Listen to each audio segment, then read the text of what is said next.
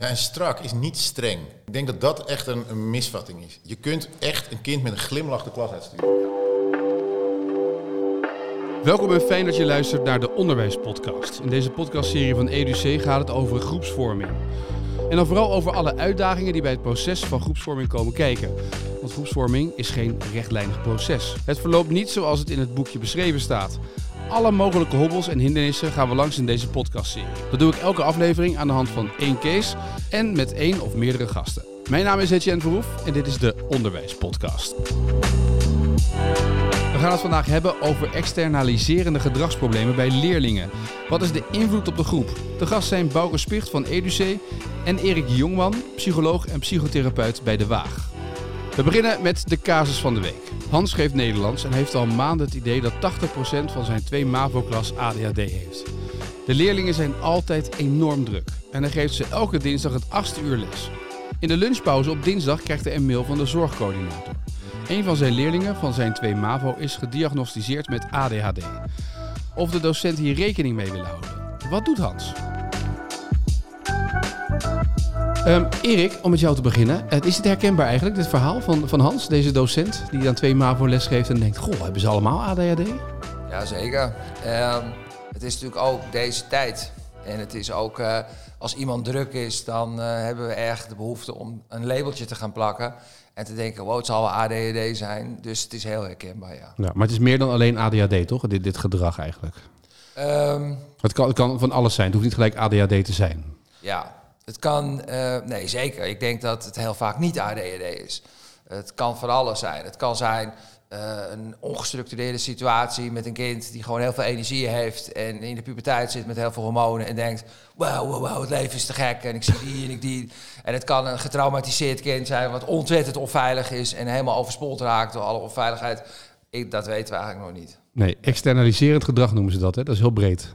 Ja, het zegt eigenlijk alleen maar iets over in de zin dat de neiging van diegene is om wat er aan de hand is bij iemand anders neer te leggen. Dat is eigenlijk alles wat het betekent.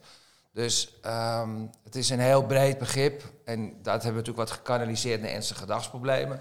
Maar eigenlijk zegt het, op dat moment is er iets en je kijkt niet naar binnen. Wat internaliserende doet. En je legt eigenlijk de schuld of de verantwoordelijkheid bij jezelf. Maar je legt hem bij anderen. Dus ik heb een stomme docent. School is gewoon ongelooflijk stom. Want wie begint er nou om 7:15 ochtends al? Dan ben je niet goed bij je hoofd als je nog heel moe bent. Dat is alle pubers externaliseren wel wat. Maar ik zie Bouke alleen maar glimlachen bij het horen van dit verhaal. Ja, ik denk dat dit soort teksten... Dit is voortdurend wat je ziet als je lesgeeft. Hè? De eerste reactie eigenlijk van een puber... is om eerst eens te kijken, eigenlijk vooral te kijken naar de ander. Ze zoeken ook heel erg de ander en die hebben ze ook heel erg nodig. Alleen ze kunnen dat nog niet op een prettige manier uiten. Dus inderdaad, wat is dit van belachelijk dat je nog een keer ditzelfde met me doet. Waarom moet ik nog een keer hetzelfde maken? Terwijl je als docent denkt, ze moeten gewoon oefenen, ze moeten herhalen. Ze kunnen het nog helemaal niet. Maar een puber vindt dat standaard gewoon stom.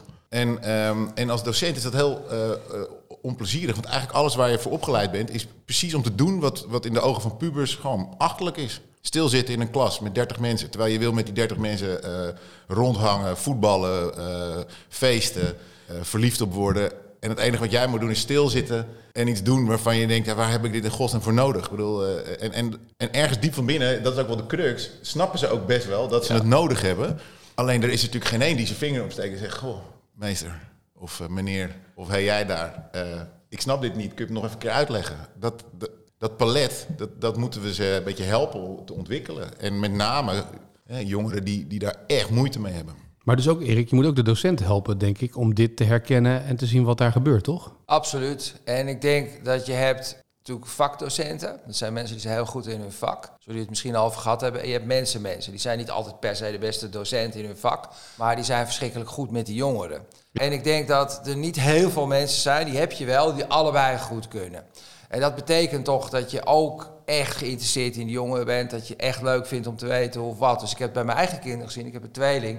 Dat mijn dochter op een gegeven moment een mentor had. En in een fase dat ik mijn dochter al wat kwijt was. Dat ik ook echt wel moeilijk contact met haar kon krijgen. Omdat ze echt alles belachelijk vond rond een jaar of 16. En dan gewoon zelf wilde bepalen. Maar wel een mentor die een goede klik met haar had. En dat echt een mensenmens was en die dat kon. Ze hebben ook een docent gehad, daar waren ze allebei gek op. Maar dat was een vakidioot, die was verschrikkelijk goed in Grieks. Dat zijn ze ook blijven doen, alleen maar door die docent. Maar ze zeiden, dat is een hele rare man en je kan niet heel goed contact. Maar hij is zo verliefd op zijn vak, hij is zo goed in zijn vak. Pap, ik moet gewoon wel mijn huiswerk maken voor hem. Dat was het enige vak waar ze huiswerk maakten. Want als ze het niet hadden gedaan, dan stond hij er helemaal teleurgesteld bij. Hoe kan je nou niet je huiswerk maken voor dit briljante vak? Dat is toch bizar, want het is zo'n mooi vak. En dacht ze, ja, dat ga ik wel volgende keer weer doen voor jou. Dus er zijn eigenlijk twee extremen daarin. Die ik zelf natuurlijk ook heb meegemaakt in mijn eigen jeugd. Maar zeker ook wel bij mijn kinderen weer. En wat ik natuurlijk zie als ik train. En het is zelden zo dat iemand beide is. Dus er zit toch wel één pool die vaak sterker is dan de andere. Ja, het is wel fijn trouwens dat je zegt dat, want je bent hier als deskundige natuurlijk in deze podcast erbij, maar dat jij zelf ook nog wel eens ontdekt dat je soms kinderen nog kwijt kan raken. Ook al zijn het je eigen kinderen even, dat je even denkt, waar gebeurt dit? Dat, niemand heeft het gouden ei natuurlijk. Nou, sterker nog, ik denk juist dat degene met wie pubers eigenlijk de sterkste connectie hebben, daarmee moeten ze ook oefenen hoe dat werkt en hoe dat is. En dat is dus voor ouders best wel vaak heel vervelend, hè? Want ja, tegen wie moet je je afzetten als het goed is tegen de persoon tegen wie je, van wie je ook de meeste grenzen krijgt, maar ook liefde krijgt en alles. Dat moeten pubers leren. Ja. En dat hebben ze dus eigenlijk hetzelfde in de klas. En dat kan dus ook voor docenten heel vervelend zijn. Want als je je hele zielzaligheid bijvoorbeeld in een les stopt en echt probeert om je te verplaatsen in die jongeren en je probeert echt empathie te tonen en ook nog goed les te geven. De eerste reactie is nog steeds dat ze daar tegenaan schoppen. En dus dat kan je zeker als jonge docent heel erg van in de war raken. Van, wat zou ik nou nog meer moeten doen? Ik heb aan ze allemaal gevraagd wat ze zouden willen doen. En dat doe ik ook. En ik help ze en ik ondersteun ze. Ja, en toch het merendeel van die klas heeft toch eerst een neiging om eens even flink aan de poort te rammelen. Van ik wil er eigenlijk uit. Dat is natuurlijk ook wat volgens mij ook, hè, maar Erik verbeter me, maar dat is ook wat opgroeien denk ik is. Kijken hoe dat nou precies in elkaar steekt. Wat is een volwassene? Wat is die relatie die ik tot die volwassene heb? En met name kinderen die bijvoorbeeld beschadigd zijn of gedragsproblemen hebben echt moeite, nog veel meer dan een reguliere puber eigenlijk, om dat contact te houden. Maar ook bijvoorbeeld autoriteit te accepteren. Omdat ze daar juist vaak door autoriteit en door volwassenen zo ontzettend in de steek gelaten zijn. Het helpt natuurlijk wel om dat steeds in je achterhoofd te houden. Hè. Je moet eigenlijk de hele tijd over je klas een soort van doorzichtig papier hebben en steeds aantekeningen maken en steeds ook voor jezelf blijven vertalen van wat gebeurt er nou? Ligt dat aan mijn gedrag? Want er zijn ook echt wel dingen die docenten anders kunnen doen. Maar ook, kan ik dit eigenlijk wel verklaren door de leeftijd, door de gebeurtenissen, nu bijvoorbeeld corona. Ja. Kinderen komen op school eigenlijk om elkaar te ontmoeten op dit moment. En als je die ontmoeting eigenlijk staakt, omdat je zegt, we gaan nu les voeren. Ja, docenten willen toch heel graag dat ze ook overgaan en goede cijfers halen. En dat is ook logisch. Daar ben je docent voor. Dat is toch een deel van je beroep. En dan onderbreek je eigenlijk die puber in datgene waar hij eigenlijk zin in heeft. Namelijk socialisatie. Ik bedoel, ze noemen het niet zo. Chillen, hangen, aan elkaar plukken. Mag allemaal niet. Aan elkaar plukken, mag dat niet? Nee, in heel veel klassen, heel veel docenten, en dat snap ik ook wel. Kijk, er is niet zo ergens een verliefd stelletje in de klas. Daar word je helemaal misselijk van, want die zitten voortdurend aan elkaar te frunniken en te doen. Ja, die letten echt niet op, hè, hoe leuk jij ook lesgeeft. Het gekke is, het is nou net ongeveer het belangrijkste wat er in die klas gebeurt. Het leren omgaan met anderen. Kijk, de rest is ook wel echt, ik bedoel, kennis is ook macht. Maar iemand die verstand heeft van omgaan met anderen, die komt ook heel ver. Je zegt het al, je hebt twee typen docenten. De een kan dat heel goed en de andere die kan heel goed zijn vak overbrengen. Ik zet het wel wat scherp neer. Maar wel, en wat ook altijd wel goed is voor de luisteraar om te weten, dat wij hadden in onze kamers, vroeger bij de derde oefen, hadden we een poster hangen van Socrates. En die schreef wat men toen van hun jeugd vond. Ze waren veel te grof. Ze luisterden niet. Ze hadden geen respect voor ouderen, ze waren arrogant en weet ik wat. Dus dat is van alle tijden. Ik wou net zeggen, volgens mij is het gedrag van alle tijden, ja, toch? Dus ik denk dat ook wel weer enorm mooi, wat jij zegt, Bouke, eigenlijk weer neerzet dat als je met pubers en adolescenten gaat werken, moet je als docent ook wel realiseren dat de tijdgeest daar natuurlijk invloed op heeft. Dus nu zijn kinderen veel chaotischer en drukker misschien dan vroeger. Dat geloof ik ook wel. Het is een andere manier van respect dan 50 jaar geleden, zeker. In België zitten ze echt nog wel anders in de klas dan in Nederland. Heeft ook wel met cultuur te maken. Maar in het algemeen kan je wel zeggen dat het een fase is waarin zij dit uit. En het is ook evolutionair zo bepaald. Jij moet in je puberteit, adolescentie, moet je eigenlijk gaan zoeken, wie ben ik? Waar liggen mijn grenzen? Wat kan wel en niet? Ook gewoon om te overleven als soort, omdat je ergens wel die energie nodig hebt om weer dingen uit te proberen en je te ontwikkelen. Dus als je alleen maar braaf zou zijn, dan worden we als soort ook niet beter van. Dus, maar dat is heel moeilijk op dat moment als docent om dat te bedenken. Ja. Als er gewoon 6 door je kamer heen stuiten en je denkt, ik word er helemaal knettergek van. Dan is het heel moeilijk om te denken, oh, dit is van alle tijden. Het is eigenlijk wel heel leuk. Dus dat is best moeilijk om te bedenken. Ja, wat zit ik lekker in dat evolutionaire proces. Hè? Ja, dat is eigenlijk wat je moet denken, toch? Ja, weet je, het is van alle tijden, waar maak ik me druk om? Maar dat is denk ik ook de reden dat we dit thema in deze podcast steeds bespreken. Want er wordt heel veel tegen docenten gezegd, hè, van doe het nou maar. Hè. Dit is wat er in het boek staat, dit is wat je in de opleiding hebt geleerd. Ga nou maar aan de slag. Daarbij gaan we denk ik voorbij een stap dat eigenlijk alleen al voor deze rol die je hebt als volwassene voor zo'n groep jongeren, dat is eigenlijk al een vak. Dat is al een taak. Waar je gewoon vrij rijkelijk voor betaald zou moeten worden. Hè. Ja. Want je bent een sparringspartner. Je ziet ze bijna vaker dan die ouders. In sommige gevallen. Hè. En dan moet je ook nog eens, wordt ervan verwacht, dat als je dat deel dan eenmaal goed hebt staan, dat is echt al een klus, dat je ook nog iets leert. Ja. Ja. Wat ook heel moeilijk en complex is. En dat maakt het dat je soms als docent echt wel het idee kan hebben van, ja, wat sta ik hier nou eigenlijk te doen? En toch is het wel gewoon heel erg van belang dat je blijft focussen op gewoon vanuit de wetenschap ook en inderdaad vanuit kennis. Wat sta ik hier nou eigenlijk te doen? Want dat maakt wel dat je sommige dingen wel wat makkelijker van je af kan laten glijden of beter kunt pareren. En er is ook nog gewoon het ambacht van lesgeven. Nou, over die rol, zeg maar, dus wat een docent kan doen met jongeren, praten we zo meteen verder. Even nog terug naar die jongeren, zeg maar. Erik, als je kijkt naar die jongeren en die heftige emoties en trauma's, hè, als het gaat om stress, hoe gaan die daarmee om? Het zijn eigenlijk 3 soort meest goed beschrijvende copingmechanismen zijn, dus manieren hoe je daarmee overweg gaat. Weten we een beetje ook vanuit de wetenschap, maar ook wel vanuit alle huidige modellen. 1 is, als jij heel veel last hebt van trauma's en er is heel veel met je aan de hand, dan kan je dus naar binnen gaan. Je kan die internaliserende kant hebben. Dat noemen we eigenlijk de overgave aan wat er op dat moment gebeurt. En dan ga je vaak in de slachtofferrol zitten. Ik kan het niet, ik kan me niet concentreren, ik kan dit helemaal niet. Het zijn vaak de hele depressieve kinderen die achter in de klas zitten. Het liefst eigenlijk met rust gelaten willen worden. En heel erg naar binnen zijn, ook wat afstand vaak van de anderen nemen. Dat is een copingmechanisme. De andere is, en dat doen gedragsstoornissen veel, is eigenlijk het vermijden. Dus wat je doet is, je hebt heel veel shit bij je, thuis is van alles aan de hand, er zijn dingen. En eigenlijk wil je daar niet aan, want je wil daar niet mee geconfronteerd worden. Dus je bent eigenlijk alleen maar ADHD-achtig gedrag aan het laten zien om maar van alle gevoel af te zijn. Terwijl je het eigenlijk dus niet hebt, maar je laat gedrag zien dat daarop bestempeld kan worden. Absoluut, je kan het heel erg versterken. Zelfs ADHD'ers versterken heel vaak hun gedrag, omdat als je het zelf een keer doet, gewoon al in het rollenspel. Je gaat gewoon eens heel druk doen. Dan kan je moeilijker voelen en kan je moeilijker denken. Dus het helpt gewoon om niet met je bezig te zijn met wat er intern gebeurt. Je bent alleen maar daar met die lachen. Hé, kijk, komt hij aan. Je bent gewoon bezig. Dan hoef je niet naar binnen toe. Dus dat is echt gewoon puur vermijding. Dat is natuurlijk heel lastig voor een docent, omdat de jongeren, zeker in het groepsstuk, heel moeilijk zich terug laat gaan, omdat hij dan gaat voelen. Dus voor hem is het heel moeilijk om dan te denken, oh shit, er was net ruzie vanochtend thuis geweest. Oh, dat was eigenlijk dit. Of, jezus, ik had het net gedoe, want ik had het niet eens te vreten. Maar daar wil ik eigenlijk helemaal niet over nadenken. Ik ga weer naar buiten toe. Dat doen de meesten. En er is een hele kleine groep, noemen we de overcompenseerders. Die gaan eigenlijk als coping, als mechanisme met wat er aan de hand, de trauma's, gaan ze eigenlijk zeggen, ik ga bepalen. Ik ga de omgeving naar mijn hand zetten. Dus die komt binnen en die zegt tegen de meester, die kunnen soms ook vrij rustig zijn, maar die hebben in die zin vrij goed vaak hun emoties onder controle. En zeggen die docent, nou, dit vak gaan we dus gewoon niet doen. Jongens, dit gaan we niet doen met z'n allen, toch? Nee, we gaan eerst video kijken. Oh, we gaan geen video kijken?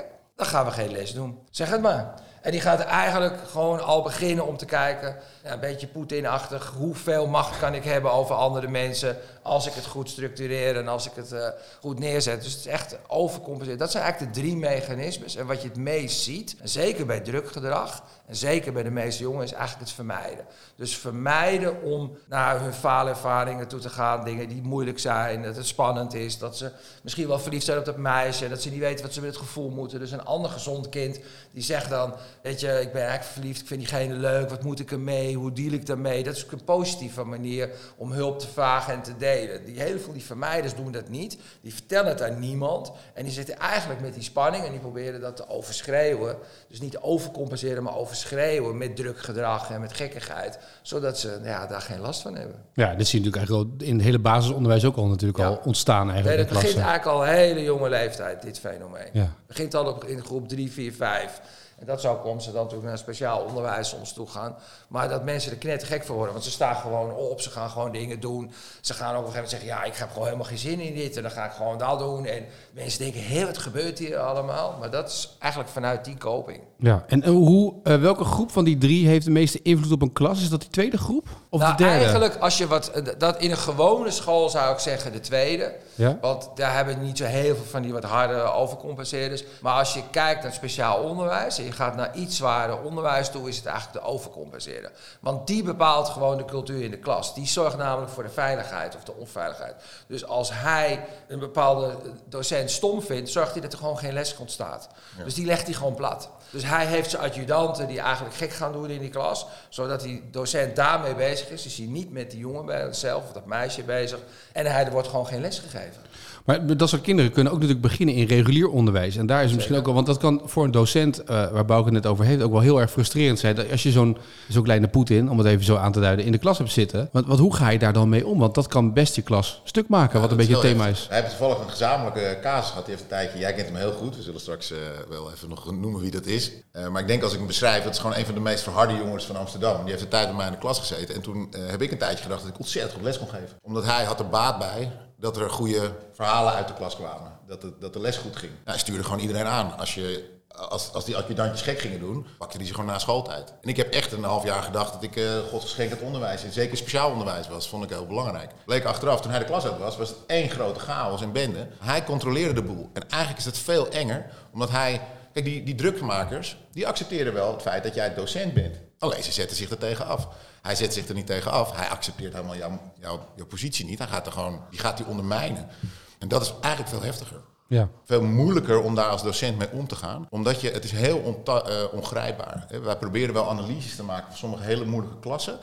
En heel soms zie je dan inderdaad dat zo'n soort type jongeren, kunnen ook meiden zijn, dat die eigenlijk niet opvallen, maar alles bepalen wat er gebeurt. Als zij behoefte hebben aan onderwijs, omdat ze wat ik van anders gedoe hebben thuis, dan wordt er les gekregen. Vinden zij een vak leuk, dan gaat het goed.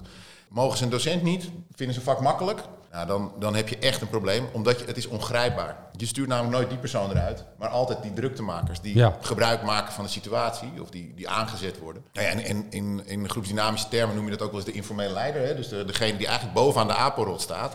Ja, en daar is één probleem, daar hoor jij te staan als docent. Zij hebben er heel erg baat bij dat ze jouw positie ondermijnen. Ja. En wat wij dus ook vaak doen met klassen is niet zozeer zeggen van nou, er is een groepsdynamisch probleem of het loopt niet lekker. Nou, ga maar, dan moet je dit doen en dit is een goed en afspraken maken met elkaar. Nee, je zult eerst echt een analyse moeten maken. Waarom wordt er geschreeuwd? Waar gaat dat geschreeuw over? Is het de straat bijvoorbeeld die heel erg naar binnen komt? Is er heel veel onveiligheid? Ja, dan moet je iets mee. Dat is dus niet alleen maar als docent een dingetje. Of is er eigenlijk iemand die de touwtjes, die precies weet, als ik hier aan trek, dan gebeurt dit. Dan gaat het bijvoorbeeld, vinden ze gym leuk? Zegt zo'n gymdocent ook, nou, ik heb nooit moeite met WF. Nee, een leuke klas, man. Echt te gek. Moet kijken. Wat zeur je nou? Zelfs de meiden doen er wat mee. Nou, dat heb ik in geen enkele klas. En dan blijkt gewoon dat achteraf gezegd. Als je loopt te zeuren in de gymles, dan maak ik je af. Maar dan gaat het volgende uur bij Frans, is het één grote bende. Omdat daar een andere persoon staat. En dat is wat wij ook vaak... En de spanning moet loskomen. De spanning moet los, want het ging net goed. Nou ja, dat houden ze nooit lang vol. Als je echt dit soort complexe problemen in je klas hebt, kun je niet tegen één docent zeggen waarbij toevallig heel druk of onrustig is. Joh, dit is jouw probleem, los het op. Dan zul je met alle mensen die les geven en de conciërge moet je die klas gaan begrenzen. Maar ook ruimte bieden voor die hele drukke kinderen om te bedenken. Joh, nou, als die het een kwartier lukt om in mijl te houden en te luisteren, dan is dat eigenlijk al enorme winst. Ja. Kunnen ze dan? Kun je je les niet zo inrichten dat er dan wat meer ruimte is voor iets meer bewegen, interactie, samen dingen doen. Kun je ze niet ergens anders even parkeren, dat ze in een andere plek, dat je wel controle hebt. En dat ze ook wel, ze moeten wel aan de les bezig zijn. En je hebt er ook nog, je hebt 30 kinderen. Ja. Dus die andere 15 tot 20, hoop je, die gewoon les willen volgen, die willen ook wel even kunnen ademhalen in zo'n... Want het is heel... spannend ook voor de andere kinderen die dit niet hebben. Nee, en wat we hebben nu zitten bijna zeg maar in twee groepen, groep 2 en 3, groep 3 zeg maar met de leider, zeg maar de informele leider. Daar heb je, dat valt waarschijnlijk, dat is op één hand te tellen in regulier middelbaar onderwijs, of niet? Klopt. Nee, dat klopt. Het is wel zo dat je kan wel zien, bijvoorbeeld in deze groep, zoals je het net omschreef van 2 MAVO, kan je wel zeggen dat er een aantal jongeren zijn, die zijn wel bezig met positie. Dus die hebben niet die kilheid van Poetin. En van die hele echte goede overcompenseerders, maar die is wel bezig met zijn positie. Dus hij is wel wat aan het overcompenseren om te kijken, kan ik hier, wat kan ik zijn? En op het moment dat je dat als docent niet goed doorhebt, wat daar gebeurt, dan ga je eigenlijk steeds achter de feiten aanlopen. Want dan ga je bijvoorbeeld juist de meest drukke, dat is vaak de clown, die ga je dan aanpakken. Maar die is eigenlijk niet degene die het hele spel bepaalt. Nee. Die reageert weer op de spanning tussen andere jongens, die bijvoorbeeld ruzie met elkaar hebben, of de een daagt de ander uit, of noem maar op. Dus je zal wel als docent, en dat maakt het gewoon natuurlijk een heel moeilijk, maar ook heel mooi vak, je zal dus heel erg moeten kijken, wie is eigenlijk degene die hier bezig is? En je zal toch met diegene wat moeten. En dat is altijd mijn strategie geweest. En ook toen ik het zelf begon in het werk, maar ook later, dan zal je 1 op 1 toch moeten gaan praten. Want het is wel waar dat, zo zitten wij in elkaar, we zijn toch sociale dieren. En op het moment dat ik voel dat jij me doorhebt en dat je tegelijkertijd wel voor me gaat, maar me ook wel afremt, heb ik veel meer neiging om me te laten sturen in zo'n klas. Maar wat zeg je dan in zo'n gesprek? Want je zegt dan, je moet 1 op 1 gaan zitten, maar wat zeg je dan? Want ik denk dat dat voor de meeste docenten de grootste uitdaging is. Dan moet ik wel al zelf een beetje lachen, omdat veel mensen zeggen, ja, jij hebt makkelijk praten en je moet zweten. Maar het is eigenlijk wel gek, want het is helemaal niet zo heel ingewikkeld. Oh. Maar het heeft wel te maken met of je de kans hebt gehad op je school als docent om jezelf te zijn. Dus het begint eigenlijk met een bijna een soort onmogelijk proces. Dus je leert vaak allemaal trucs die horen bij het vak docent zijn. Je hoort zo orde te houden. Je hoort een beetje strakker te beginnen. Je hoort een beetje dit, je hoort een beetje dat. En eigenlijk zie je dat hoe moeilijk de kinderen zijn, hoe moeilijker, hoe meer zij jou doorzien. En helemaal zien dat dat niet is wie jij bent. Dus dat het trucs zijn. En dat het eigenlijk niet echt is. Ook weer van mijn eigen kinderen. Op een gegeven moment zei mijn dochter, dat zal ik nooit vergeten, die was toen 15, 16. Toen zei ze, papa, ik weet hoe jij over dingen denkt. We hebben nou een juf en ik weet niet wat er met haar is. En dan komt ze binnen en dan gaat ze heel stoer doen. Ze heeft nog nooit les gegeven. Dat zie je aan haar, want ze weet er gewoon niks van. Gaat ze heel stoer doen en al die jongens doen lastig en weet ik wat. Papa, ze kan toch beter gewoon zeggen tegen de klas, ik ben nieuw, ik kan nog niks. En help me en hoe gaan we dat samen doen? Dat is toch veel beter, papa? Dus ik moest alleen maar lachen. Ik zeg, nou ja, je weet wel goed hoe ik erover denk. Maar wat dit win je niet. Want iedereen heeft door dat jij daar iets staat te doen wie jij niet bent. Dus kinderen hebben dat door. Dus de kunst is eigenlijk weer te ontpellen om naar jezelf toe te gaan. Waar liggen mijn krachten? Wie ben ik? En hoe ga ik dat doen? Maar hier zitten natuurlijk 2 dingen in die je nu zegt, die heel mens eigen zijn. Aan de ene kant, wat is ook weer die aap op die rots? Je wilt uiteindelijk, je hebt geleerd, ik ben een docent. Ik moet boven die groep staan. Ik moet die klas sturing geven. Ik moet wat doen. Dus je wil je laten gelden. Dat geldt voor voetbaltrainers, jeugdleiders. Dat geldt voor jeugdwerkers. En de een zegt, ik wil dan vrienden worden. Of die gaat die neiging hebben om dan heel dicht bij een groep te gaan staan. Die niet zijn groep is. Want je staat er buiten in principe. Ja, door leeftijd en afstand. Ja, zeker. En die balans zoeken is natuurlijk heel moeilijk. En dan eerlijk zijn naar jezelf toe. Van, goh, of naar een groep toe. Joh, het is nieuw of het is anders. Ik weet het ook niet. Het is natuurlijk het allermoeilijkste wat er is. Ja, maar het werkt dus wel over het algemeen heel goed. Omdat je natuurlijk wel kan zeggen, ik weet het niet, maar ik ga wel bijvoorbeeld tegen je zeggen dat als ik je 2 keer gewaarschuwd heb, dat ik dan wel zeg, ik wil dat je de klas uitgaat. Dat vind ik niet leuk en dit is ook niet wat bij me past. Maar ik ga dat wel doen omdat de rest anders niet kan leren. En dat ga ik dan ook doen. En zij vertelde dat deze vrouw stoer deed, maar dan zat ze tegen 1 jongen al 3 keer gezegd, als je het nog een keer doet, ga je de klas uit. Dat deed ze niet. Ja, dat is dan ben je helemaal los. Ja. Dus je moet dan wel gaan nadenken, wie ben ik? Wat kan ik waarmaken? En ook in dat individueel gesprek. Ja, wat speelt is, en dat is natuurlijk wel het moeilijke van het vak, is dat je zal je credits moeten verdienen. Mijn vader was directeur en die zei altijd tegen mij, al van jongs af aan, ik ben zelf ook manager van een afdeling geweest, die zei, eigenlijk bestaat hiërarchie niet. In de zin van, als jij je positie gebruikt om macht uit te oefenen over anderen, verlies je hem uiteindelijk altijd. Je zal op lange termijn, je zal het moeten verdienen door echt goed te zijn, door echt voor te leven wat je doet, door echt te laten zien dat jij het in de vingers hebt en dat je het kan. En dat geldt zeker bij deze groep. Dus op het moment dat je contact maakt en je zegt, ik wil er voor jou zijn. Ik zie dat je hartstikke druk bent en dat het van alles is. Maar ik wil echt gewoon af en toe dat je daar toch rustig gaat zitten. Dat je even met me meewerkt. Ik wil een goede docent zijn. Om goede docent te zijn heb ik je ook nodig om les te geven. Dan ga ik soms ook heel streng zijn. Dus niet helemaal wie ik ben. Ik heb er ook enorme hekel aan, maar ik ga het wel doen. Want ik wil jou heel graag goed lesgeven. Ik wil dat je later een diploma haalt. En ik wil niet je vriend worden. Ik wil heel graag met je samen. Ik wil echt straks jou een diploma zien. Dus dan krijgen we gewoon ruzie. Dan krijgen we echt gedoe. Want ik ga het niet pikken van je.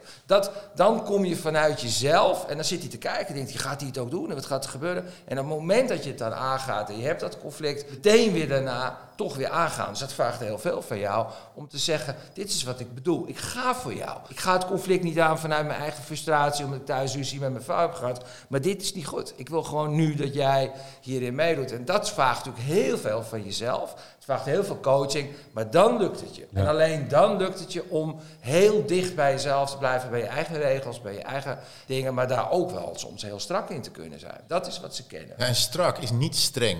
Nee. Ik denk dat dat echt een misvatting is. Je kunt echt een kind met een glimlach de klas uitsturen. Ja. Ik heb wel eens een les geobserveerd van echt ontzettend goede docenten. En die was niet groot, ze had geen harde stem. En die zei ook letterlijk, ja, kijk, als jij niet zelf nu de klas uitgaat, ja, kijk hoe groot je bent. Ik ga niet aan jou plukken, trekken, duwen. Nee. Alleen, precies, ik ben docent. Ik ben hier om jullie iets te leren. Daar heb ik voor nodig dat jij naar me luistert. En je mag een vraag stellen, maar dat hebben we ook afgesproken hoe. Jij doet dat niet. Nou, dan kies ik nu heel even voor de andere kinderen. Ik spreek jou na de les, wil ik je zelf nog wel vertellen wat je gemist hebt. Maar ik ga nu, zoals we hebben afgesproken, dat doen. Nou, ik ga niet. Ja, nou dan zit je in een dilemma als docent. Maar het heeft dan geen zin om dan gewoon weer les te gaan geven en net te doen alsof die jongen er niet is. Dan moet je niet zozeer je verlies nemen, maar gewoon zeggen, nou jongens, dit is heel vervelend. Dit is echt heel vervelend. Want, nou ja, kijk naar mij, kijk naar jullie, zijn met z'n 30. Ik ga niet aan hem duwen en trekken. En uiteindelijk heeft zij die hele klas gewoon gezegd, nou jongens, ik ga nu lesgeven in het lokaal hiernaast. En wie les wil hebben? Wie les wil hebben, die is van harte welkom. Dit zijn de regels. En ja, jullie begrijpen ook wel, ik ga je er niet naartoe duwen. Maar ik laat het wel keurig weten wie er niet zit, want dan ben je gewoon absent. Want dat zijn de regels, ik ben volwassen, ik hou me aan de afspraken. Nou, het zal je misschien verbazen of misschien niet. Er bleef er dus één mokkend zitten. Maar die had natuurlijk enorm verlies. Want de rest van de klas, druk doen, gek doen, grapjes maken. Maar stonden uiteindelijk, heeft zij toch nog wel een half uur les kunnen geven. En ik zat in de klas met die andere jongen. En dan zei ik, nou, vertel eens, wat heb je nou gewonnen? Ja, en hij had ontzettend veel respect voor die vrouw. Maar omdat hij in die groep, was het hem nooit gelukt om op te staan. Hij gaat dan natuurlijk, dit was echt een moeilijke jongen. Die gaat niet opstaan en zeggen, juf, weet u wat? U heeft ook zo gelijk. Zo knap wat u nu doet, want u blijft heel erg bij uw stand. U bent nou echt een topdocent. Maar dat denkt hij wel, ja. Hij denkt het wel. En wat we wel altijd proberen mee te geven, ook aan docenten en ook aan jonge docenten, later word je echt herinnerd als een heel betrouwbaar, degelijk persoon. Op dat moment heb je er natuurlijk helemaal niks aan, want op dat moment ben je bijna leeg van de frustratie en bijna irritatie. Je zult moeten vertrouwen, want deze vrouw bleef bij zichzelf. Ze ging niet gillen, ze ging niet op de macht zitten. Ze heeft het woord bijvoorbeeld schorsen ook niet gebruikt. Ze heeft niet gezegd, en als je niet gaat, dan schors het je. Dat is dreigen. Ja. En moet je voorstellen, dit is een jongen, dit was echt een jongen van de straat. Die wordt eigenlijk constant bedreigd. Die wordt echt niet bang van een schorsing.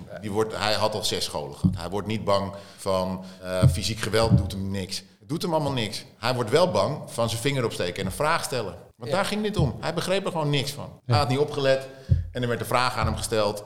En daar valt ook heus wel nog wat in te doen. Hè? Dus jongeren die hier echt moeite mee hebben, moet je bijvoorbeeld niet verrassen met een vraag stellen. Dat is gewoon pesten. Je weet, de kans is vrij klein dat ze hun huiswerk hebben gemaakt. Het is een beetje, zeg maar, in welke groep je ook hebt, of het volwassenen zijn of kinderen zijn, het moment, zeg maar, je weet altijd, voor iemand die voor een groep staat, je weet precies waar ik noem hem even altijd, de klojo zit. Die herken je binnen 2 tellen. En het meest makkelijk is op die persoon aan te wijzen, te zeggen, ga jij maar doen. Maar wat je krijgt is meer weerstand dan dat de groep het gaat corrigeren. Als ik training geef aan een groep docenten, komt er altijd eentje nog op het laatste moment binnenrennen. Haast. Ik weet het allemaal wel, precies. Druk. Nee, maar ook gewoon druk. Niet lekker in zijn vel. Dan ga je toch niet als eerste nou, jongens. Vandaag gaan we het hierover hebben. Meneer, je zet net je tas neer. Je hebt nog geen slok koffie op. Ik zie dat je helemaal rood van de vlekken in je nek. Vertel eens, wat weet jij van didactiek? Nou, dan is de sfeer gezet. Dan ben je gewoon aan het pesten. Ja. En toch gebeurt dat in de klas toch ook best wel veel. Dat we toch willen bewijzen, nog een keer, dat hij zijn huiswerk niet gemaakt heeft. Omdat de docent ook op de apenrots wil zitten bovenop dan. Is dat het? Dat is maar er zit natuurlijk eigenlijk, het is een beetje, als jij naar een cabaretvoorstelling gaat, die zit op de eerste rij. Ja. En je hebt met sommige Bouke heeft dat een keer gedaan, zo te zien. Ja. Dankjewel. En je wordt vernederd waar iedereen bij zit. Ja. En je weet dat je een ongelijke machtspositie hebt. Want die cabaretier, die kan alles weer doen. De zaal hoort niet wat je zegt, hoe grappig je ook bent. Je bent gewoon los. Ja. Je kunt ook niet grappig zijn, want er is nog grappiger. Hij is altijd grappiger, of zij.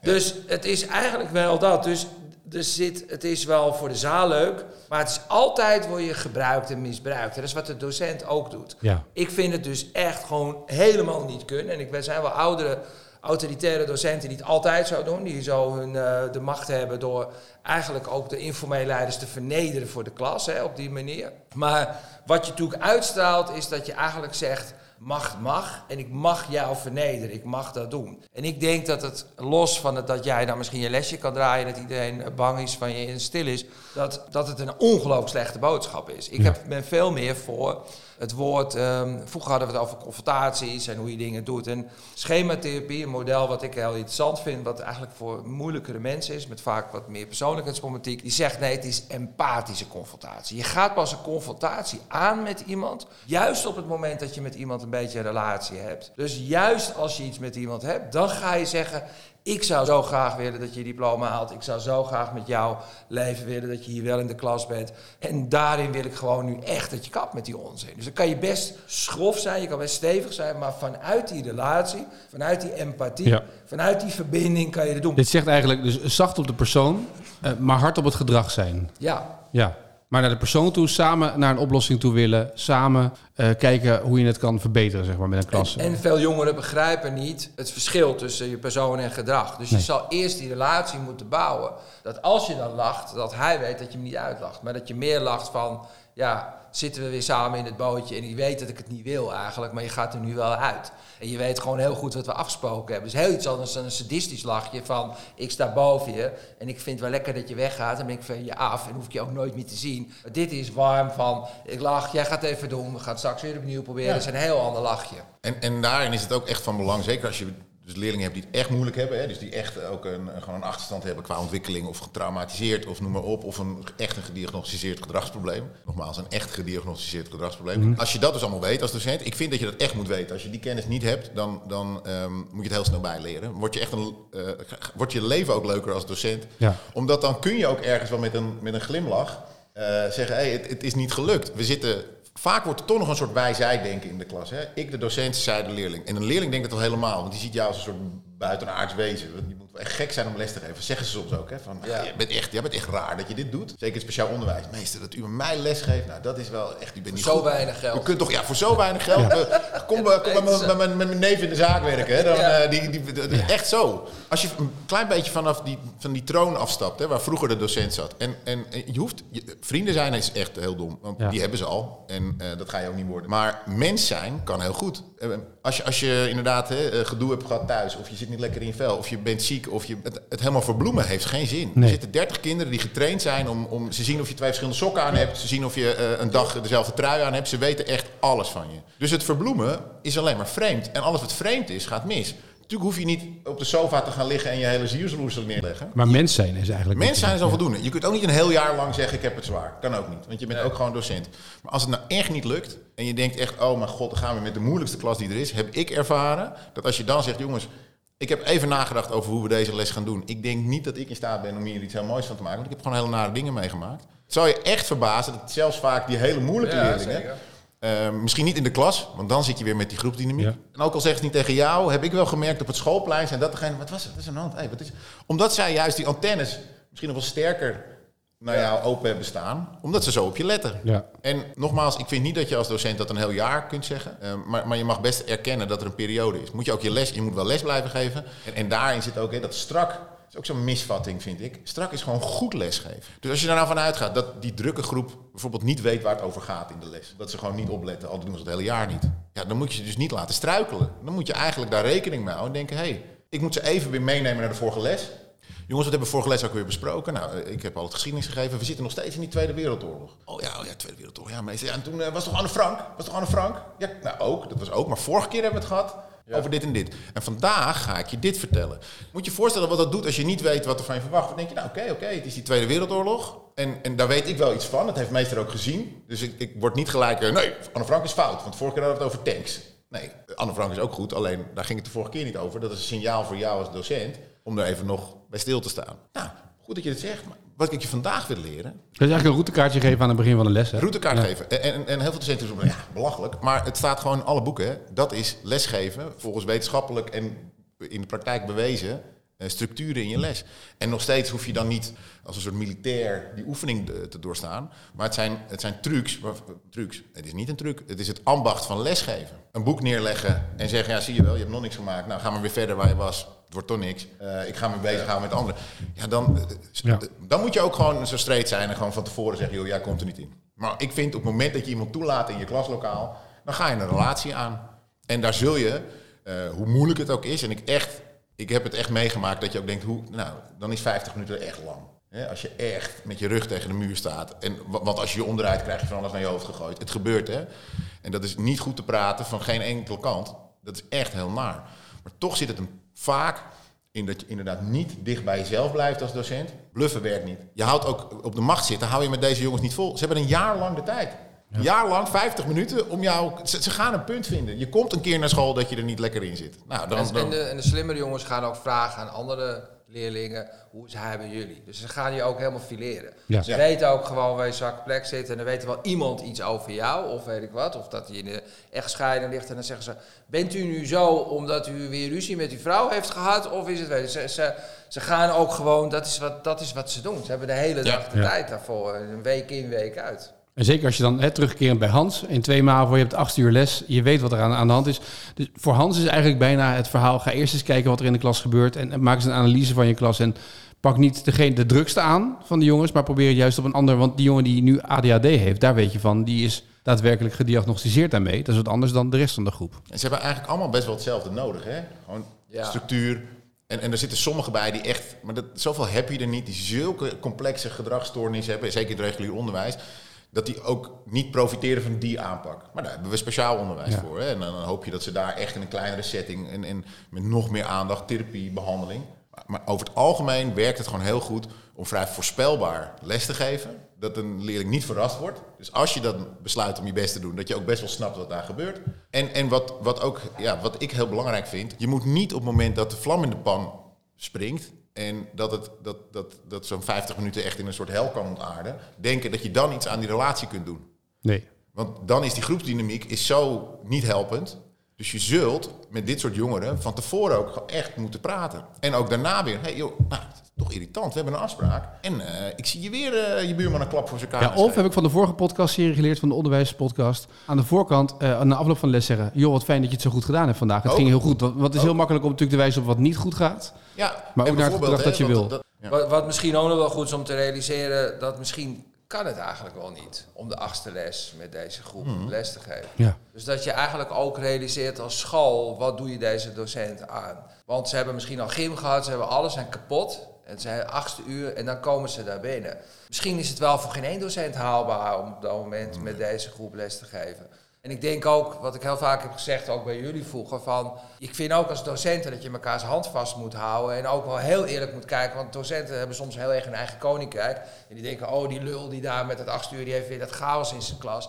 Dat je denkt, nee, hij geeft een bepaald vak wat al lastig is. En het is altijd 8e uur. Hoe gaan wij met elkaar containen dat voor hem te doen is? Want het is eigenlijk een onmogelijke opdracht. Soms is het echt een onmogelijke opdracht. En dan kan je beter het uit elkaar halen of zeggen, we gaan even in groepen werken. Of ik realiseer me dat dit niet helemaal lukt. Jullie hebben een hele lange dag. Ik heb gehoord dat het verder goed is gegaan. Laten we dit doen. Dat is een hele andere insteek dan proberen te forceren om ze dat 8e uur nog door te trekken en chagrijnig naar huis toe te gaan, dat het je weer niet gelukkig is als docent. Nee, soms is het onmogelijk. En je maakt dan de klas eigenlijk op een heel volwassen manier onderdeel van het proces. Je kan bijvoorbeeld heel goed zeggen, jongens, 8e uur. Voor mij ook. Het is ook voor een docent geen pretje. Hè? Ik sta ook al een hele dag te knallen. Nee. Het is echt pittig. Dan is het lekker weer. Er zitten al 2 te zuchten hier. Lekker weer, vrijdagmiddag. Ja. Daar heb je ook geen zin, toch? Ja, dit was dinsdagmiddag, hè? Nee, maar goed, stel, ook op een dinsdagmiddag. En je moet nog naar huis. Het is ook nog druk en file en alles. Dat is gewoon, de kans dat daar echt iets heel moois ontstaat op het gebied van didactiek is niet heel erg groot. Als je het zo schetst, is eigenlijk de kaas al heel slecht. Maar als je als docent dan zegt, jongens, luister, dit is voor niemand een pretje. Het enige is, we hebben vrijdag proefwerk. Het is nu dinsdag. Ik moet jullie even dit uitleggen. Moet gewoon. Luister naar me. Ik weet ook dat jullie morgen heel druk hebben en dingen. Dus als we nou afspreken met elkaar. Jullie echt even je best doen, 20 minuutjes. Redden we dat? 20 minuten nog. Ja, ik weet dat je gegymd hebt. Ik hou rekening met je. Maar ik geef wel les. Meestal, dat moet lukken. Nou, 20 minuten knallen. En daarna mag je je huiswerk maken. Je mag even een deootje opdoen. Je mag alvast even naar thuis appen dat je er aankomt. Want heel stiekem wil zo'n docent ook dat lokaal even eerder opruimen en de spulletjes in zijn tas hebben, dat die niet nog een half uur later is. Moet je voorstellen wat je dan doet. Jij bewaakt het proces. Je bent gewoon de baas over wat er gebeurt. Dus je geeft niks uit handen. Je bent gewoon een realist. En als je dat doet en ze lopen te donderjagen, dan is er maar één ding wat erop zit. Zeggen, nou jongens, helaas, pech voor je. Ik kan het niet uitleggen. Nou, dan gaan we. Tot de avonden. Nee, tot 4 uur, stampen. Ja. Dan gaan we nu door. Ja, dat is dan. Ja, je moet dat ook wel. Je moet het wel durven dit, hoor. Het moet voor docenten, want jullie zeggen het nu, maar jullie zeggen het op basis van de ervaring die je hebt. Dus laten we hopen dat het ook vooral docenten die nu luisteren inspireert om dat is gewoon te doen en te durven en wat er dan gebeurt. Want dat is het ook vooral, denk ik, loslaten van je traditionele manier van hoe je dit 8e uur zou invullen. Ja. Maar het is goed om te bedenken, volgens mij, en Erik, jij kan dat denk ik ook wel vanuit de jongeren meer bewoorden, dat die standvastigheid, dus zeg maar de rots in de branding als docent zijn, hoe moeilijk het ook is, dat je gewoon vasthoudt aan, en dat wil niet zeggen dat je een les kunt geven, maar op het moment dat je gaat zwalken en denkt, nou weet je wat, dan doen we het maar niet, of blijf maar zitten, of ik bemoei me helemaal niet meer met je. Dan, dat is een signaal wat je aan de rest van de klas afgeeft. En moet je voorstellen dat, stel, er gebeurt iets met, je zit lekker in zo'n klas, maar bij jou thuis gaat het mis. Of bij jou is een probleem. Of jij wordt straks misschien wel gepest. Hè? Of jij bent de pispaal. Als je niet het vertrouwen hebt dat een docent dan in ieder geval zijn best doet om in te grijpen. Ze begrijpen heus wel dat het je niet altijd lukt. Dat snappen ze heus wel. Maar als je dus stopt. Ik zie ook wel eens docenten die als een soort robot gewoon voor die klas staan. En die zien niet meer wat er gebeurt in die klas. En denk, ja, dat heeft toch geen zin. Ga je gewoon staan, zinsontleding, daar gaat hij. Ik heb er denk ik 20 minuten tijd voor nodig en dan zien we wat er gebeurt. Zijn er misschien 3 die wat meenemen en de rest... De rest kan ik toch niet bereiken, dat lukt niemand. Je geeft dus ook het signaal af dat als een andere leerling dan straks in de problemen komt, dat het dus niet uitmaakt, dat het niet erg is. En dat die onveiligheid... Ja, gek genoeg gaan dus die jongeren met dat trauma, die willen die veiligheid wel. Ze kunnen het niet, ze snappen het niet, ze moeten er tegen botsen en vechten. Maar achteraf zeggen ze altijd, ik weet niet, bij mijn klas altijd, u bent streed. U bent echt streed. Ja. En dan dacht ik, hoezo? Hè? Nou, je bent gewoon... En dat is eigenlijk recht door zee. Dus als de afspraak is, je hebt geen petje op. Ja, dan kan er heel veel gebeuren. Maar dan zul je of het petje af moeten doen, of je kan hier in de klas zitten. En ik ga je helpen met het petje af. Ik zet een pot gel neer. Ik wil weten waarom je petje... Dat is speciaal onderwijs. Maar in een reguliere setting kan je gewoon zeggen... Nou ja. Het is toch gek als ik nu ga zeggen, doe me lekker op. Het is de regel. En als er iets is, dan kan ik je nu even niet meer helpen. Loop even naar de juf van het traject. Vertel even waarom jij die pet op moet hebben. Maar ik ga lesgeven. Daar ben ik voor. En jullie zijn er om te luisteren en om mee te doen. En ik heb iets leuks. En je moet het ook de moeite waard maken. Zo'n docent Grieks geeft zo goed les. Ja. Die kan alle regels van... die hoeft geen model, die hoeft geen structuur. Die heeft gewoon zo'n boeiend... Ik heb ze ook gehad. Zo'n geschiedenisdocent, die begint gewoon 50 minuten te vertellen. Dat was de enige les waar je inderdaad echt naartoe rent om op tijd te komen. Want anders mis je de intro van een prachtig verhaal. Ja, dat is waanzinnig. Moet je kunnen. Ook niet. Nou, het allerleukste was nog wel, daar kon ik echt wel tranen van in mijn ogen, omdat ik natuurlijk zo bij begaan ben. En ik heb ook een beetje op die school gekeken, wat er natuurlijk verder allemaal gebeurde. En nou, er gebeurden ook heel veel dingen waar ik niet blij mee was. Soms had ik niet eens zin als ouder om naar die school toe te gaan, omdat ik dan denk, volgens mij ga ik ruzie maken. Maar deze docent, die was ook natuurlijk bij de uitreiking. En ze deden dan VWO met Grieks erbij. Want ze wilden eigenlijk helemaal geen Grieks en Latijn meer doen. Maar door die docent zijn ze het blijven doen.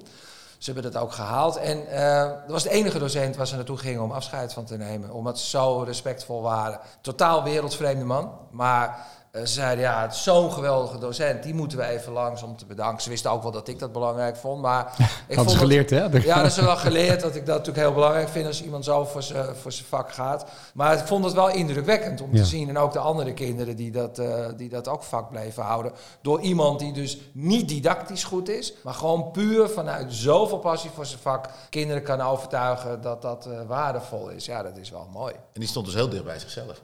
Ja, totaal. En ik denk dat dat ook de kunst is als ze tegen jou zeggen, jij bent streed. En dat heb ik zeker ook wel geprobeerd toen ik er bewuster van werd, ook door die jongens op Hardenveld, toen ik begon 30 jaar geleden. Dat ik ben door hun ogen naar mezelf steeds gaan kijken van wat zeggen ze nou? En sommige jongens zeiden dan tegen mij, jij bent raar. En bijvoorbeeld dan zei ik van, hoe bedoel je bent raar? Dan zeiden ze, nou jij doet hetzelfde tegen mij als dat je tegen groepsleiding praat of als de directeur komt. En toen zei ik, hoezo is dat raar? Zei, de meeste mensen zijn niet zo. De meeste mensen zijn schijnheilig. Dan gaan ze enorm slijmen naar de directeur en dan naar ons kunnen ze dan doen. Dus ze zitten gewoon de hele dag je te observeren. En toen heb ik gedacht, wow, dat is ook een beetje hoe ik ben. Maar ik moet dus ergens ook steeds authentieker worden. Want als hij mij kan lezen waar ik vandaan kom, hoe ik praat, hoe ik doe. Dat als iemand anders in de kamer komt, als ik iemand bel, als er iets gebeurt. Zijn ze de hele tijd aan het kijken van hoe ben ik dan? En je zag het ook heel erg bij... spirit bij de betere mensen die bijvoorbeeld de jongens begeleiden. Dat als ze dan met een jongen bezig waren, dan kwamen ze bijvoorbeeld in een ruimte waar collega's waren. Dan gingen ze ook de jongen altijd voorstellen. Dan gingen ze ook altijd eigenlijk, bleven ze zichzelf met die jongen erbij. Waardoor die jongen denkt, hey, hier gebeurt iets geks. Ik ben gewoon een onderdeel van dit gezelschap zonder dat ik een probleemkind ben of een gedragsgestoorde Mongool. Ik ben gewoon een jongen en hij werd er nou mee. Dus hij is leuk, we zijn samen koffie. En dat is voor jongeren, dan voelen ze, man, dit gebeurt iets speciaals. Het heeft toch met het feit te maken van hoe je op dat moment eigenlijk ook wel je realiseert wat je rolmodel is. En ik denk... Wat jij zegt, het is wel lef om dat te doen. Ik denk dat je eigenlijk het anders zou moeten zeggen. Ik heb diep bewondering en lef dat je überhaupt voor de klas gaat staan. Ik denk dat dat het lef is. En dat je daarin dan op een gegeven moment zegt... nou ja, ik moet soms dan dichter bij mezelf en streng zijn. Dat is dan weer een punt. Maar eigenlijk dat je überhaupt dit al doet... ik moet er op mijn leeftijd niet meer aan denken... dat ik bijvoorbeeld elke keer voor 20 of 30 leerlingen zou moeten aan... zelfs als het een gewone school is, omdat het gewoon zo zwaar is. Het is zelf lef om dat te doen. Om kinderen daarin mee te nemen met alles wat er speelt. Dat is de grote lef, denk ik. Ja, en dat probeer ik docenten ook wel eens te vertellen. Hè? Dus zie nou eens wat er aan het einde van een les... als het je gelukt is om echt een les te geven met de kop en de staart... alle kinderen in de klas, of misschien heb je dat wel uitgestuurd... alle telefoons in de broekzak. Eigenlijk zouden fanfare moeten uitdrukken, taart, meteen. Maar omdat we dan... Ja, je gaat dan naar de volgende klas, die heeft precies weer die dynamiek. Aan het einde van de dag ben je helemaal vergeten... alle successen die je al behaald hebt. En daarin, en dat vind ik wel mooi... dat dat nu langzaam weer een beetje terugkomt... Het beroep van docent, of überhaupt mensen die met jongeren werken... Je maakt zo'n enorm verschil, kun je maken. Je bent zo belangrijk, zowel positief als negatief. Want ik kan bijvoorbeeld nog van mijn middelbare school... gaan de haren nog over in mijn nek opstaan als je vernederd bent... of als je echt gekwetst bent door een docent... of onzeker gemaakt, of bang gemaakt. En ik was toen ook al 1,90 meter, maar iemand fysiek vernederen... dat is voor een volwassene ontzettend makkelijk om te doen. Je doet het al heel snel, hè? Ik heb wel eens bijvoorbeeld bij mij voor de groep een grap gemaakt. Nou, ik zag direct aan de reactie van de anderen eigenlijk... dat ik echt onbewust compleet missloeg. Dan kun je je kunt hem weglachen en zeggen, ja, ik maak altijd grapjes... Maar ja, wat is de volgende stap? Dat ik echt ga discrimineren of zo? Het vloept er gewoon uit. Ja. Iets wat je normaal tegen je vrienden vertelt in de kroeg om 1:00 's nachts. En omdat het was een leuke groep gasten, weet je wel, die kunnen wel tegen een stootje. Maar je weet niet wat je triggert, wat je raakt. En die hele groep kijkt me aan. Het was gewoon echt even stil. Dan kan je er dus overheen gaan. Je kan op de macht gaan zitten. Ik ben een docent, ik maak de grapjes. Of je kunt mens zijn en zeggen, sorry jongens, ik maak een mispeer. Ik zit er gewoon even helemaal naast. Ik wil niet dat jullie dit soort dingen doen. En ik doe het eigenlijk zelf. Ja, super stom. En ze waren helemaal verbaasd. Toen vonden ze me dus wel raar. Dat ik zei, wat gaan we er doen? En één jongen, die stak zijn vinger op, slimme jongen. Zei, nou ja, het is, als wij dat doen, dan moet je de klas uit. Ik zei, maar dat is wel een probleem, want dan hebben jullie geen les. En uiteindelijk, en dat vond ik echt heel tof. Volgens mij hebben collega's dat nog wel gezien. Dan moest ik 10 keer opdrukken. Ja, dat is echt maar niet... Mannenstraf, ja. Echt een mannenstraf. Ik had ook een klas met alleen maar van dit soort breken, jongens. Ja, gewoon een beetje breken, 10 keer opdrukken en tellen. En dan gingen ze traag tellen, maar dat deed ik bij hun ook altijd. Ja. Hè. En dit is speciaal onderwijs. Als je dit vertaalt naar regulier, naar 30 kinderen in de klas. Als jij je les niet goed hebt voorbereid, kun je heel erg doen alsof je je les super goed hebt voorbereid. En dat het de schuld is van die klas. Maar ze pakken je. Ja. Ze pakken je. Want er zijn docenten die je hebt hem wel vaak goed voorbereid en dan is het een heel andere les. Ik zie wel eens docenten die dan heel laat komen aanrennen. En dan toch net doen alsof ze die les al kunnen starten. Maar het enige wat je me zegt, jongens, sorry, het liep even uit. Als jullie vast even je spullen pakken. Ik moet even dat bord, je weet, ik ben er niet handig mee. Ik ga hem even opstarten, we beginnen 5 minuutjes later. Het is dat, volgens mij die menselijkheid. En die kun je ook doen als je 22 bent en net van de opleiding afkomt. Kun je ook zeggen, jongens, kom net van de opleiding. Geef me een beetje credits, weet je wel. Ik heb iets moois, maar als je niet luistert, ga je het nooit zien. Ik ben hier om je te helpen. Ik vind het vervelend, het lukt niet. Nou, dat soort dingen. Ook heel erg op jezelf betrekken. Maar ook vind ik die klas ook verantwoordelijk stellen voor wat er gebeurt in die les. Ook bespreken. Ja, jongens, nog een keer. Over 2 weken proefwerk. Ik probeer nu al 3 weken lang om je voorbij som 1 te krijgen. Wat denk je, gaat het lukken op deze manier? Nou, ze weten echt best wel hoe het moet. Ik heb het nog wel een anekdote. Ik ben natuurlijk vooral therapeut. En... jongeren die bij mij komen, die vertellen altijd vooral dat sommige docenten totaal gestoord zijn. En dat ze daarom van school moesten en bla bla. En dan zeg ik altijd, en dat is een beetje die zoektocht van die motivatie en noem maar op. Dan zeg ik, oké, schoolhaatje. Ja, hij wil nooit meer terug naar school. Dan zeg ik, oké. Dat is eigenlijk wel bijzonder. Want die docent... die heeft het dan voor elkaar. Je zegt dat zo'n klootzak, en die heb je heel af en toe. Ik weet niet, ik ken er niet heel veel, maar zullen af en toe docenten zijn die zijn echt verschrikkelijk. Die zijn mean en slecht en weet ik wat. En wat apart is, als hij jou tegenkomt een keer in de stad, dan kan hij bij zichzelf denken: ik heb ervoor gezorgd dat die klootzak lekker zijn diploma niet heeft. En dat hij helemaal verder geen scholing kan doen, noem maar op. Dus ik heb hem eigenlijk ook een beetje lekker zo de grote ingeduwd. Ik zeg, is dat nou eigenlijk wat jij wil? Of zullen we kijken of we die docent niet op een gegeven moment, als het waar is dat zo'n klootzak is, dat we hem af en toe even laten zien van, hé, hoe doen we dat? En als je nou zou dromen, wat voor school heb je dan nodig? Wat voor docenten heb je nodig? Even weg van alle scholen die je kent. Wat heb je nodig? En dan ga ik op een gegeven moment zo proberen dat te doen. En dan gebruik ik dus soms hun negatieve ervaring als model om te zeggen, is het niet juist iets dat we iedereen gaan laten zien dat je het wel kan en dat je wel kan doen. Dus ik gebruik het soms ook wel, negatieve ervaringen, om te doen en eigenlijk dan te spiegelen, wat heb je wel nodig, wat heb je wel van een docent nodig, wat heb je van een school nodig. Kunnen we dat niet doen als we met die school gaan praten, zullen we het samen eens doen. Misschien is er wel een school die jou dat probeert te bieden en dat we het eens kunnen proberen. En ik zeg niet dat het altijd lukt, maar het lukt regelmatig om dan toch weer een opening te vinden, want ze willen uiteindelijk wel hun diploma halen. Alle kinderen, zeker bijvoorbeeld heel veel kinderen waarvan we zeggen die zijn lastig, ook van een andere culturele afkomst, die soms zeggen we van die zijn heel lastig. En die ouders willen niets anders dan dat ze hun diploma. Daarom zijn ze naar Nederland gekomen. Dus er zit wel die drive in, alleen ze weten niet meer hoe het moet. Ze zijn met andere dingen. Dus op het moment dat je weer appel doet op dat stuk en zegt, moet je even voorstellen hoe dat is. Dan loop jij straks met je 18 naar 20, heb je dat diploma. Hoe kicken dat wel niet is. En dan kom je misschien diegene tegen en zeg je, hé, ik heb wel even de diploma gehaald. En dan zal die wel even staan te kijken, zullen we dat zo doen? Ja, dat is eigenlijk wel tof. Dus je gebruikt soms ook wel de zoektocht naar ware motivatie. Maar uiteindelijk willen ze wel echt, ze willen dat diploma. Als ik in de gevangenis ben, ik train veel in, ook in de gevangenis, in JZSA is dat. En ik vertel daar, wat wil je? Dan zeggen heel veel, nou, ik wil eerst nog een beetje mijn ding doen. Dan bedoelen ze mee crimineel geld verdienen. Maar over 2 jaar, dan ga ik stoppen. Ja. En dan ga ik huisje, boompje, beestje doen. En dan ga ik op een gegeven moment heel rustig leven. En dan wil ik eigenlijk wel het liefst een diploma. En dan wil ik een baan en dan wil ik doen. Want ik wil eigenlijk wel op een normale manier mijn kinderen op gaan voeden. Dat zegt 80-90% van alle criminele mannen op dit moment in de top 600. Dus het is goed om je te realiseren dat dus die drive de stiekem altijd is. Ja. Dus altijd, als docent kan je altijd appel doen ergens op die drive. Dat iemand toch bij de maatschappij wil horen. Dat hij toch een diploma wil. Dat hij toch trots. En als ze het diplomaatje hebben, hoe lullig ook. Dan zijn ze zo trots. Dat wil je niet weten. Heel veel mensen weten niet hoe blij iemand dan is. Die altijd die docent geterroriseerd heeft. Hoe die dan met zijn ouders op de achtergrond en zijn familie. Of met dat diplomaatje is. Hoe blij ze dan toch zijn dat ze dat voor elkaar hebben gekregen. Ja. Maar dat gesprek. Wat Erik dus meer in een therapeutische basis doet.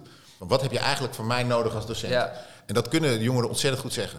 Je kan ook gewoon zeggen, ik zie dat het je niet lukt in de groep. Dus hoe zorgen wij dan, wat heb jij dan nodig om toch je werk te doen in de klas? En dan gaan ze misschien wel dingen zeggen die jij niet kunt als docent. En dan kun je zeggen, nou dat lukt niet. Maar wat ik je wel kan bieden, is dat ik je bijvoorbeeld aanmeld voor trajectvoorziening. Dat je daar je werk kan doen. En ik wil je er zelfs nog wel eens streng uitsturen. Dat het net lijkt alsof ik je eruit stuur. Maar dan loop jij gewoon naar het traject, maak je daar je werk. He, om ook niet dat gezichtsverlies te lijden of zoiets dergelijks. He. Je kunt best een heel eind komen en je kunt dan dus gewoon lesgeven aan 30 kinderen. He, het is niet dat je daarvoor iets heel aparts hoeft te doen. Het is alleen dat je 1 minuut in je les stilstaat bij het feit dat er een aantal kinderen zijn die waarschijnlijk na 10 minuten voor gedoe gaan zorgen. Omdat ze het heel moeilijk vinden om bijvoorbeeld voor de groep iets te zeggen of om een vraag te stellen. En bij zelfstandig werken hoort ook dat je vinger durft op te steken en te zeggen dat je het niet snapt. Nou, dat is de grootste angst voor dit soort jongeren, is dat ze zwak zijn. Nou, je bent dus ook zwak als je het niet kunt. Ze willen niet iets voorlezen voor de klas. Ze willen het echt niet. Want dat, misschien ze denken dat ze dat niet kunnen. Dus als je wilt trainen dat ze dat gaan doen, zul je echt op een veilige manier, in een kleine setting, een klein groepje, lees het maar aan mij voor. Ik luister wel. Ga thuis dit stukje voorlezen aan je zusje. Of je zult, dat hoef je niet alleen te doen als docent. Daar heb je zorgcoördinatoren voor. Je hebt begeleiders passend onderwijs die dit kunnen doen. Ik vind wel dat het van belang is dat je als docent die zorg gaat zoeken voor zo'n jongere. En als hij dat niet pakt, dan kun je nog steeds zeggen, jongen, we zijn even goede vrienden. Hè? Maar ik zie dat je nog meer nodig hebt. En helaas kan ik je dat niet bieden. Ik denk toch echt dat er nog iets meer nodig is. Maar moet je voorstellen, dat is zo'n andere manier van uit elkaar gaan dan dreigen met een schorsing. Want dat is eigenlijk wat je... Het lijkt wel of dat alleen die smaak er nog is. En dat is precies wat ze eigenlijk van je verwachten. In speciaal onderwijs is het echt een van de meest gehoorde termen. Stuur me er maar uit. Je gaat me er straks toch wel uitsturen, doe het nu maar. Stuur me eruit. En dan zeg je bent raar, ja, waarom? Ja, je wil me er niet uitsturen. Nee, ik wil les aan je geven. Maar ze zijn gewoon gewend, omdat ze overal worden afgewezen. Want dit zijn dezelfde jongens die goed kunnen voetballen, maar met een grote bek. Dus niet in de A1-selectie komen. Terwijl ze echt beter zijn dan de rest. Maar ja, ze houden zich niet aan de afspraken. Ze komen niet, ze hebben geen spullen. Ze gaan vechten, ze gaan ruzie maken. Oh, nou, dan kan je niet voetballen. Bam, weer een stempel. Een baantje kunnen ze niet vasthouden. Want ja, als je een grote mond hebt in de supermarkt, hou je hem niet vast. En dan kom je op school, wat toch echt, waar je van mag verwachten dat het een veilige plek is. En doen we eigenlijk hetzelfde. Hè? En daar zou je gewoon moeten zeggen, oké, je kan bij mij niet in de les zitten. Het lukt gewoon echt niet. Maar zullen we straks even een rondje wandelen in de pauze. De lesuur is voorbij. We hebben nog 2 minuten. Jullie mogen nog even wat voor jezelf doen. Misschien alvast de volgende les voorbereiden. Ja. Bouke Specht en Erik Jongman, dank voor jullie bijdrage aan deze podcast. Ja. Wil je nu meer weten naar aanleiding van deze aflevering? Kijk dan via de link in de show notes wat EDUC voor jou als school of als docent kan doen. Abonneer je ook op deze onderwijspodcast via jouw favoriete podcastplatform. Dan word je automatisch op de hoogte gebracht van elke nieuwe aflevering. Tot de nieuwe onderwijspodcast.